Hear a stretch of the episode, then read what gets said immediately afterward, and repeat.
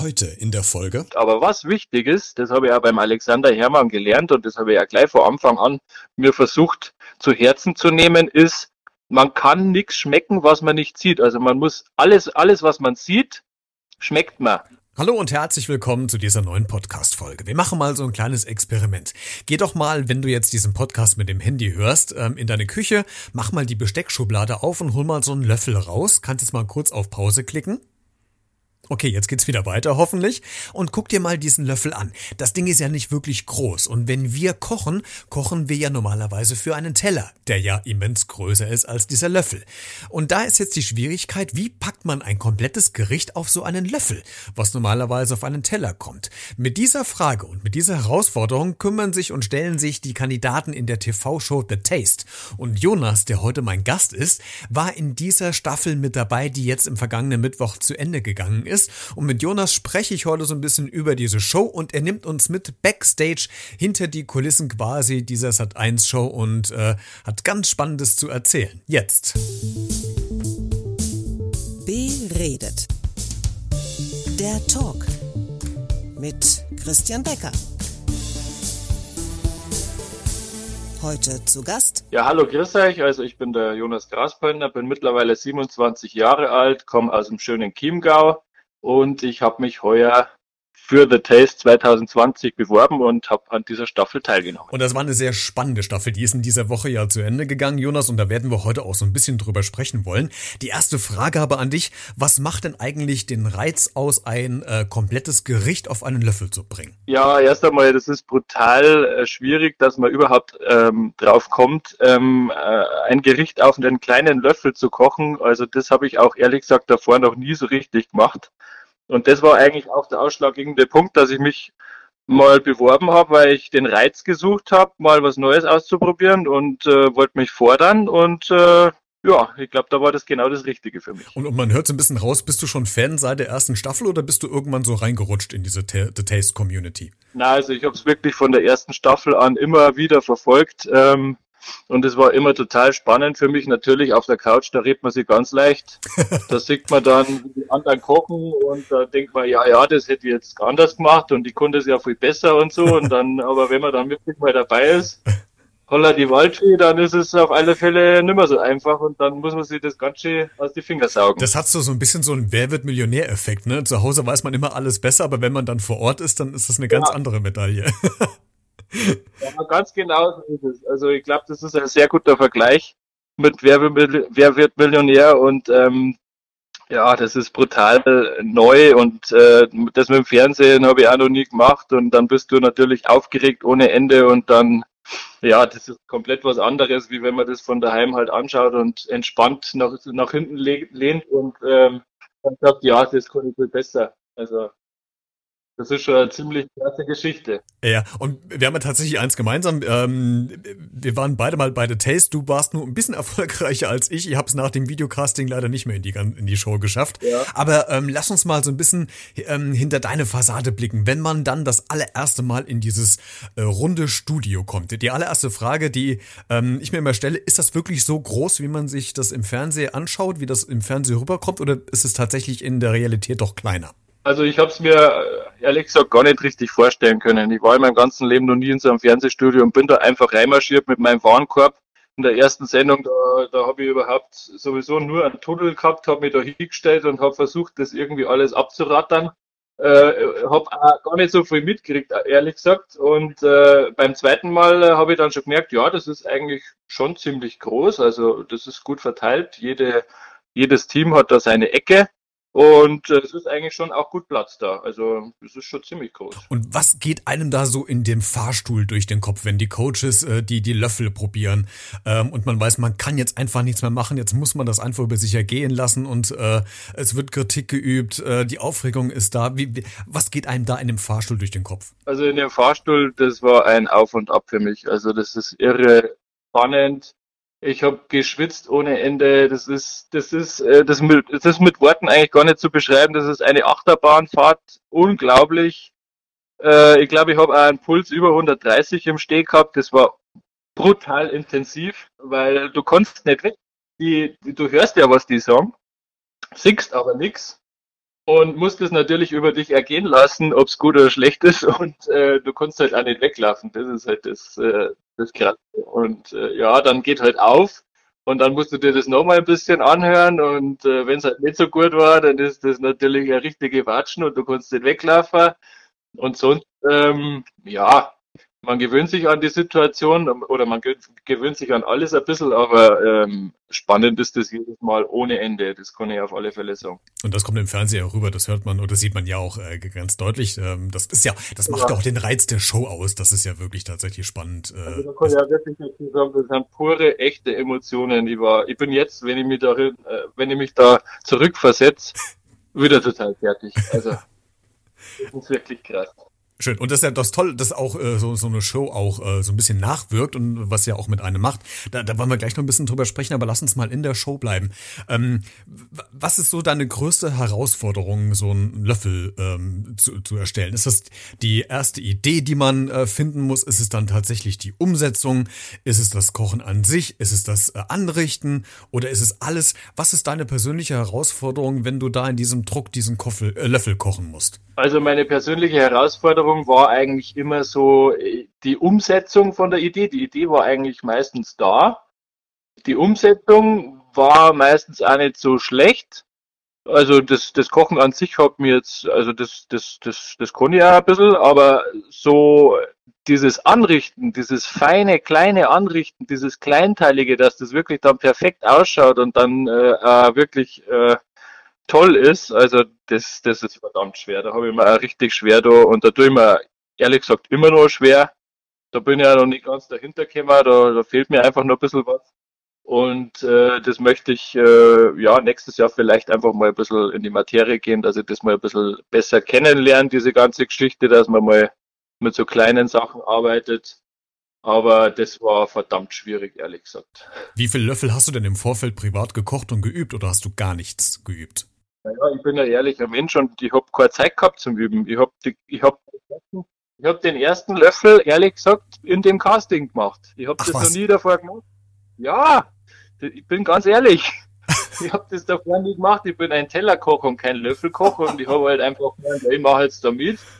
Und äh, wie ich dann so gesehen habe, was da für andere Leute dabei sind, die wo das halt, keine Ahnung, schon ein halbes oder dreiviertel Jahr davor angefangen haben zum Üben, da habe ich aber Black geschaut natürlich.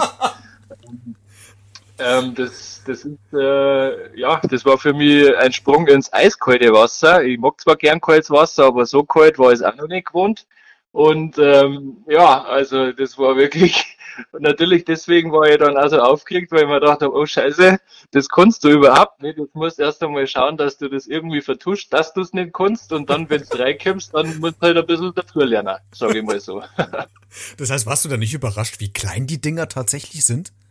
Ja doch, da ist mir fast die Kinnlade runtergekracht, wie ich das gesehen habe, dass das so klar ist. Also ich habe ja wirklich gedacht, ja okay, der ist ein bisschen größer wie ein normaler Leffe. Die haben zwar im Vorhinein schon gesagt, der ist kleiner, aber ich habe mir das nicht vorstellen können. Ich habe gedacht, der wird mindestens so groß sein wie so ein wie so ein chinesischer Suppenlippe, wie man so kennt, wenn man mal zum, zum Chinesen bei uns in Deutschland geht, weißt Und äh, da habe ich gedacht, ja gut, da drauf geht's eigentlich. Aber der ist halt kleiner. Und da ist, da, da geht das erste Problem schon los. Ich habe nicht gewusst, was jetzt wohin und also ich konnte das nicht beschreiben, wie schwierig das war für mich. Und wenn man dann am, am Kochen ist, ähm, jetzt kann ich mir vorstellen, es geht ja bei Details natürlich um den Geschmack und natürlich auch ums Äußere, ums Aussehen, äh, das Auge ist ja mit. Aber ähm, lass uns mal so auf den Löffel blicken, vielleicht kannst du uns da helfen. Wie richte ich denn was an, an Lebensmitteln wo an, damit ich möglichst eine große Geschmacksexplosion habe? Also das ist ja fast eine Wissenschaft an sich, was vorne hinkommt, was in die Mitte, was am Ende, was oben, was unten, was auf dem Löffelbogen steht.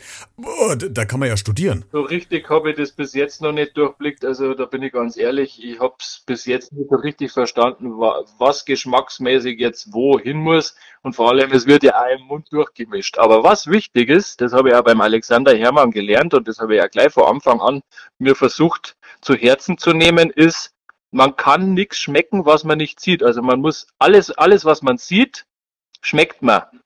Und wenn man irgendwas verdeckt oder irgendwo reinpackt oder so, das ist verdammt schwierig. Das hat man dann auch in der Folge in dem Entscheidungskochen gesehen, wo ich ähm, Nudeln machen habe müssen. Da war ähm, äh, ein weichgekochtes ganz zartes äh, Stück Hühnchen drauf und es wurde als Mozzarella deklariert oder halt eingestuft und das war halt auch unten drin und das hat man nicht gesehen. Und das sind so Sachen, wo er auch recht hat, der Alexander, absolut. Also wenn man was nicht richtig sieht, was einem ins Auge sticht, kann man das auch nicht so richtig schmecken, weil man nimmt es dann auch nicht so wahr, weil der Löffel ist so klein, die Portion ist so klein, dass das einfach auch dann ganz schwierig wird im Mund. Jonas, wir, wir gucken das äh, immer mit Freunden zusammen. Wir machen da so ein, so ein Ritual schon seit Jahren, dass wir mittwochsabends uns zum The Taste äh, äh, schauen treffen und genau, es wird dann auch gekocht und äh, zelebriert, äh, ganz toll. Was wir uns immer ähm, mich uns gefragt haben in der Show und vielleicht kannst du uns endlich mal dieses Geheimnis lüften. Wenn diese Löffel äh, fertig gekocht sind, die stehen auf dem Tablett und Dominik trägt dieses Tablett weg. Äh, äh die, die Löffel müssen doch eigentlich doch kalt bei den Coaches ankommen, oder wie wird das da gemacht? Ja, das, da haben wir, da haben wir äh, zwei Varianten bekommen. Also entweder wir lassen das, äh, also das, der Dominik trägt das in den Raum rein und dann wird das alles beschriftet, wer welchen Löffel gekocht hat, weil wir wissen ja da nicht, äh, welche Reihenfolge ausgelost wird, wer als erstes drankommt. Und dann kann man davor, also bevor der Dominik kommt, sagen, hey, ich hätte es gern bitte warm gehalten, in so einem Holtomaten, ich glaube bei 60 Grad. Das ist so eine Warmhaltebox. Oder man sagt, das, man möchte es lieber kalt haben, wenn jetzt irgendwie äh, so eine Kresse oder ein Blütenblatt oder irgendwas drauf ist. Das ist natürlich blöd, wenn du dann als letzter drankommst. Das haut halt zusammen, auf Deutsch gesagt. Das, das ist, aber die, das ist jedem klar. Und so ist äh, eben auch das, das Spiel. Und ähm, man kann sich äh, als Kandidat eben aussuchen, wie man es eben abgibt. Aber gut, man, die, die, die Coaches wissen ja dann um den Umstand und äh, sind ja trotzdem äh, professionell ja, und können. Die sind natürlich was, was das Ganze angeht und äh, wissen auch, dass ein Löffel mal kalt sein kann. Natürlich, also wenn man jetzt als letzter oder so dran war und dann zu viel Blütenzeug oder Sachen drauf sind, die nicht weiter garen sollen, dann wissen die das schon. Jetzt ist am Mittwoch ja die äh, Staffel äh, zu Ende gegangen, die, äh, aber die Aufzeichnung war ja schon, ich glaube, im Sommer in diesem Jahr. Ähm, du warst bei Alexander Herrmann ja im Team. Ähm, hast du denn noch Kontakt äh, zu Alex oder, oder hat sich das so im Laufe der Zeit einfach so ein bisschen äh, verlaufen? Na, ehrlich gesagt, selbst, selbstverständlich habe ich ähm, äh, noch Kontakt mit Alexander. Ich finde es auch total toll, wie der uns gecoacht hat. Ähm, der hat, also ich habe da auch den Besten meiner Meinung nach erwischt für mich jetzt persönlich, weil er schon allein mein Dialekt versteht. Und äh, ja, es ist wirklich so. Und äh, ich habe einfach mich total wohl gefühlt, ich habe mich abgeholt gefühlt. Er hat mich, der hat jetzt nicht gesagt, hey, was, was macht der denn alles falsch, sondern er hat einfach dort drauf aufgebaut, was ich schon kann. Und das hat mir extrem gut getan und ich habe immer noch nach wie vor Kontakt mit ihm und der eventuell, also darf auch nächstes Jahr tatsächlich bei ihm äh, ein Praktikum machen. Ach schön. Äh, wahrscheinlich äh, Februar oder März werden. Jetzt schauen wir mal, wie das überhaupt sich mit Corona entwickelt. Und äh, Corona war natürlich auch äh, ein schwieriges Thema in der Show, muss ich sagen. Also wir haben blöderweise Handschuhe tragen müssen, was extremst unangenehm beim Kochen ist, vor allem wenn man so viele kleine Dinge zubereitet. Dann war dieses Jahr eben noch schwieriger, dass der Coach nicht mitmachen hat dürfen. Der hat äh, eine Kanzel hinter uns gehabt. Wir haben zwar gemeinsam ab und zu immer ein bisschen abgeschmeckt und er hat halt äh, so einfach uns gebrieft, aber es war für ihn schwieriger und für uns schwieriger, weil wir einfach das alles komplett selbstständig machen haben müssen. Haben immer natürlich auch auf die Abstände achten müssen. Es waren halt wirklich, sage ich mal, besondere Zeiten. Aber es ist wirklich also ich verstehe mich sehr gut mit ihm, finde ich, und, und ich, ich, ich bin absolut stolz, dass ich bei ihm ins Team gerutscht bin und äh, für mich ist das der best, beste Coach, den ich mir vorstellen habe können. Und jetzt wart ihr in der Gruppe, bei äh, Gruppe Gelb ja natürlich sehr stark mit Süddeutschland vertreten. Lucky war noch mit dabei. Ja. Äh, ne, das, das, das hat sich relativ schnell gut eingespielt und ihr habt euch ja total gut verstanden. So hat es jedenfalls in Anspruch. Ja, also, also wir haben uns tatsächlich alle Kandidaten unter sich sehr, sehr gut verstanden und unser Team ist einfach Wahnsinn gewesen. Wir haben so eine gute Gruppendynamik gehabt, deswegen waren wir auch in den Teamkochen immer so stark. Weil wir einfach gegenseitig so gepusht haben, weil wir uns dann auch alle sicher gefühlt haben. Das war das Coole, weil vorne war irgendwie neidisch dem anderen. Ich habe mich total wohl gefühlt, weil ich gesagt habe, hey, wenn der Lukas das viel besser kann, dann dann probiere jetzt einfach so gut zum Kochen, wie ich kann und der Alexander entscheidet sowieso dann den besten Löffel. Im Endeffekt, der wird dann geschickt.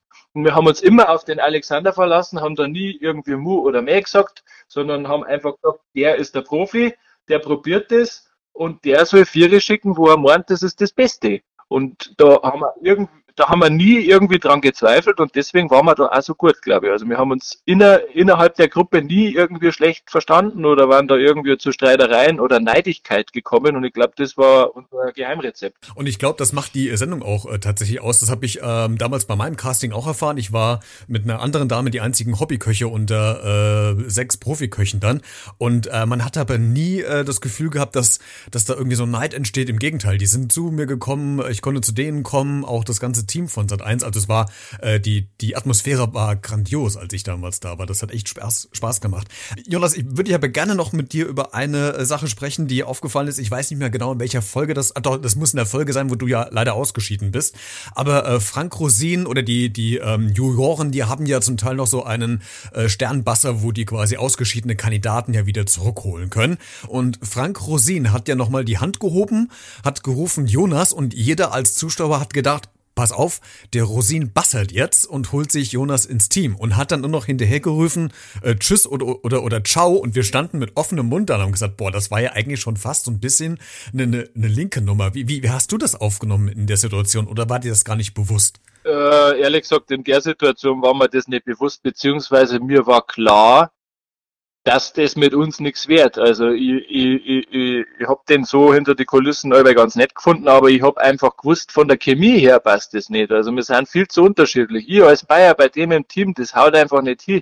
Da streiten wir ohne Ende, habe ich mir gedacht. Und ich glaube, das war auch das, das Gleiche, was er so gemeint hat und vielleicht, er hat halt dann auch im Nachhinein gesagt, dass ich ihm irgendwie zu unprofessionell bin oder zu, ja, das hat ihm halt nicht so passt, wie ich arbeite.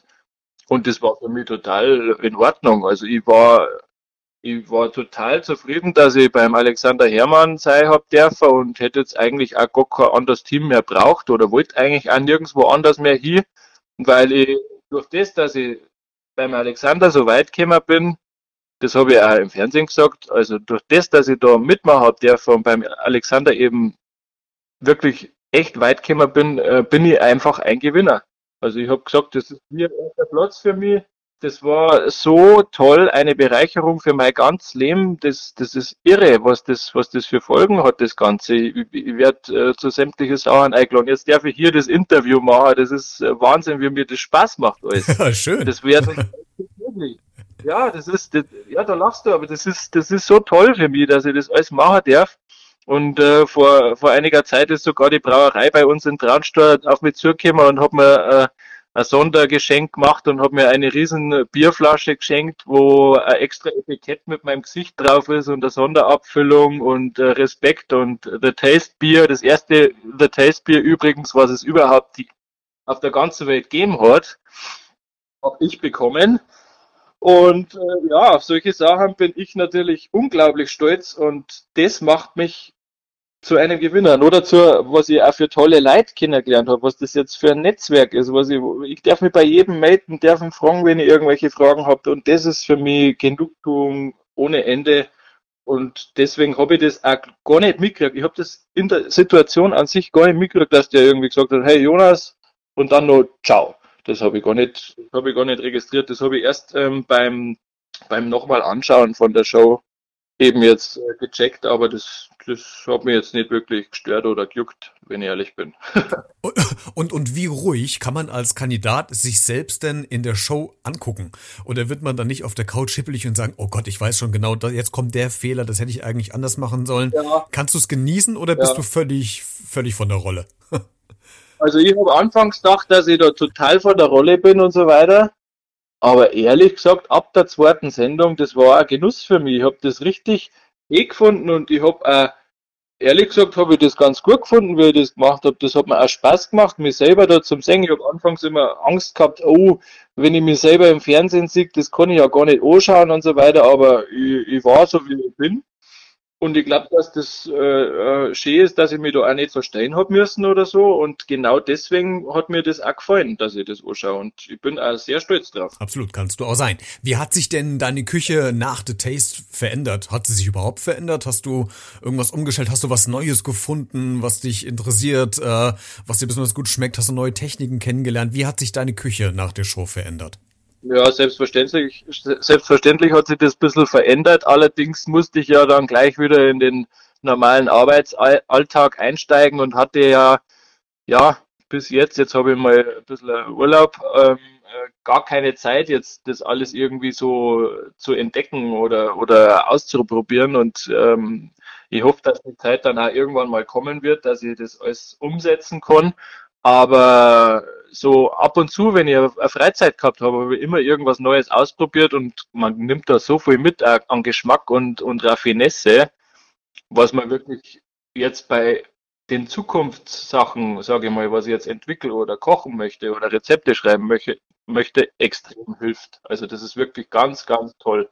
Ich habe eh schon mal angefangen, jetzt in der Corona-Zeit äh, vor einem halben Jahr ähm, oder vor einem Dreivierteljahr ähm, ein Kochbuch zu schreiben anzufangen, aber das da mit dem Arbeitsalltag, das haut dann einfach viel. Das hat jetzt wieder auf Eis gelegt werden müssen, aber da, da bin ich dran. Also das möchte ich auf alle Fälle irgendwann einmal fertig machen und das ist eigentlich was, was mir total reizt dass ich da einfach Rezepte schreibe. Jonas, letzte Frage ähm, von äh, dem Zeitpunkt der, der Aufzeichnung bis zum Zeitpunkt der Ausstrahlung, da vergehen ja ein paar Wochen.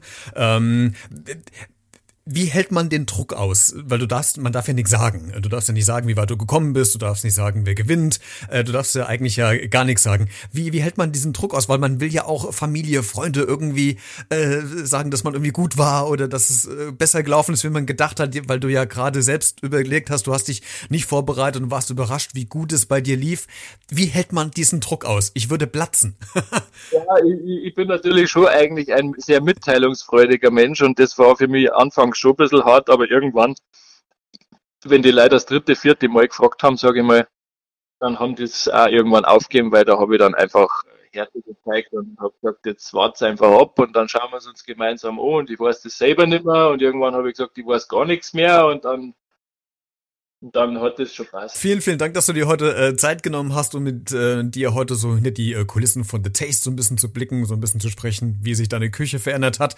Hat ja. mir sehr viel Spaß gemacht. Dir weiterhin ja. viel Erfolg und ganz, ganz viel Spaß beim Praktikum beim Alexander Hermann. In, in welchem Restaurant denn eigentlich? Herzlichen Dank erst einmal, dass ich das überhaupt machen habe dürfen. Das hat mir wirklich sehr, sehr viel Spaß gemacht. Ähm, das Praktikum, das darf ich im Imperial machen. Das ist äh, ein Restaurant, das ist Nürnberg. Äh, in Nürnberg, genau. Genau, beim, äh, ist das doch, doch über dem äh, Frankness, da war ich äh, vor, glaube ich, vor acht Wochen mal gewesen, ja. Ehrlich? Ja. Ja, sehr schön. Also ich war noch nicht dort, aber ich freue mich, wenn ich dann mal dort bin und dann äh, schauen wir mal, wie es da weitergeht. Ja, da schau mal, wie es mit Jonas weitergeht und schauen kannst du dir Jonas auch nochmal an und zwar habe ich dir das Instagram-Profil von Jonas in der Podcast-Folgenbeschreibung verlinkt. Da kannst du gerne mal draufklicken, äh, wenn du vielleicht äh, mal Bilder sehen willst, wie er da so kulinarisch durch die Küche wirbelt und was er so auf den Teller beziehungsweise auf den Löffel bringt. Ansonsten kannst du gerne diese Folge kommentieren in allen Social-Media-Bereichen, Facebook, Twitter, Instagram oder LinkedIn, Xing, je nachdem, wo du es gerade hörst. Du kannst es kommentieren, du kannst auch nochmal eine E-Mail schreiben, wenn du noch was zu sagen hast, an b-redet.gmx.de oder du schickst mir eine Sprachnachricht, äh, WhatsApp ähm, oder iMessage oder ganz normale Nachricht. Alle Infos, Kontaktinformationen findest du auch in der Podcast-Folgenbeschreibung. Da findest du auch nochmal mehr Informationen, wie du diesen Podcast unterstützen kannst, wenn du willst. Musst aber nicht, sondern genieß ihn einfach. Und ansonsten hören wir uns dann schon am Donnerstag wieder. Ähm, bleibt gesund und vor allen Dingen das Wichtigere, bleib immer neugierig.